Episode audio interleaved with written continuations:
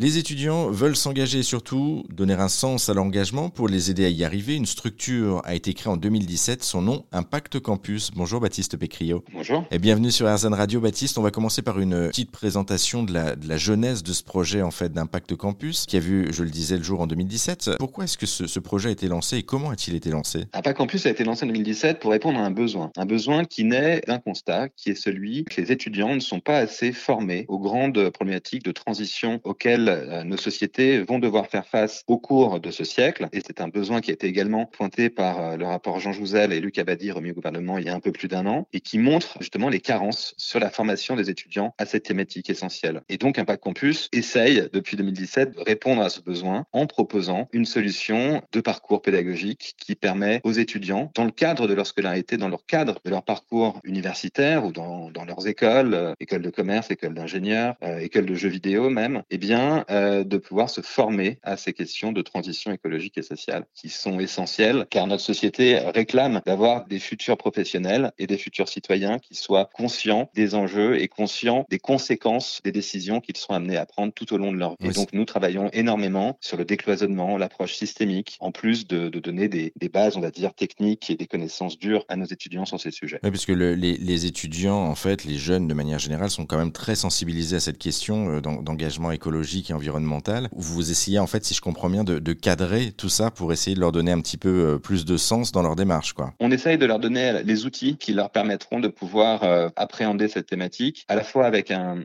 socle de connaissances, des connaissances, on va dire, euh, techniques, et en même temps avec euh, une approche, une méthodologie, c'est-à-dire de prendre conscience qu'une décision qui va être prise dans un cadre professionnel peut être très bonne d'un point de vue euh, économique, d'un point de vue social, mais désastreuse d'un point de vue écologique, ou inversement. Et donc on travaille, nous, énormément sur cette approche systémique. Comment ça marche concrètement? Parce que là, vous parlez de pédagogie, de -hmm. méthodologie, etc. Est-ce qu'on peut avoir quelque chose, un exemple concret, par exemple, sur lequel vous travaillez aujourd'hui avec les étudiants? Je peux vous en donner deux. Un, un premier sur ce qu'on appelle la pédagogie inversée, c'est-à-dire qu'on met les étudiants dans une posture où ce va être eux qui vont créer des contenus éducatifs qui vont ensuite pouvoir diffuser. Donc ça, c'est quelque chose qu'on utilise euh, beaucoup dans nos parcours. On a un deuxième type de pédagogie qu'on utilise et qu'on est en train d'essayer de généraliser pour que tous les étudiants de l'ensemble des filières euh, éducatives euh, en France puissent en profiter, c'est la pédagogie par l'action. C'est-à-dire qu'on met en place des parcours d'engagement citoyen où les étudiants, dans le cadre de leur scolarité, eh bien, vont réaliser des missions de bénévolat pour des structures d'intérêt général. Est-ce que vous pourriez euh, nous donner un petit, euh, un petit conseil, en tout cas, ou nous donner un petit exemple ou, ou quelque chose pour euh, aider justement les, les, étudiants qui nous écouteraient aujourd'hui? Parce qu'il y a aussi des, des, des, projets à monter, des idées à donner, etc. Quels conseils vous pourriez leur donner pour bien préparer leur projet? Déjà, peut-être de prendre du temps, de commencer par s'engager bénévolement et de découvrir tout ce qui est déjà réalisé par euh, un très grand nombre de structures qui œuvrent tous sur des champs d'intérêt général, différents. Ça peut être des associations, des fondations, ça peut être également des établissements publics qui accueillent des bénévoles. Donc ça, c'est une première chose, voir ce qui existe. Et puis ensuite, s'engager dans quelque chose qui les intéresse personnellement, quelque chose qui leur parle. Et puis un, un autre, un autre petit conseil peut-être, c'est aussi de regarder près de chez soi parce que euh, quand on a une vie bien remplie d'étudiants, c'est quand même bien aussi de pouvoir euh, faire ça plus facilement en étant euh, proche de la structure dans laquelle on, on va s'investir.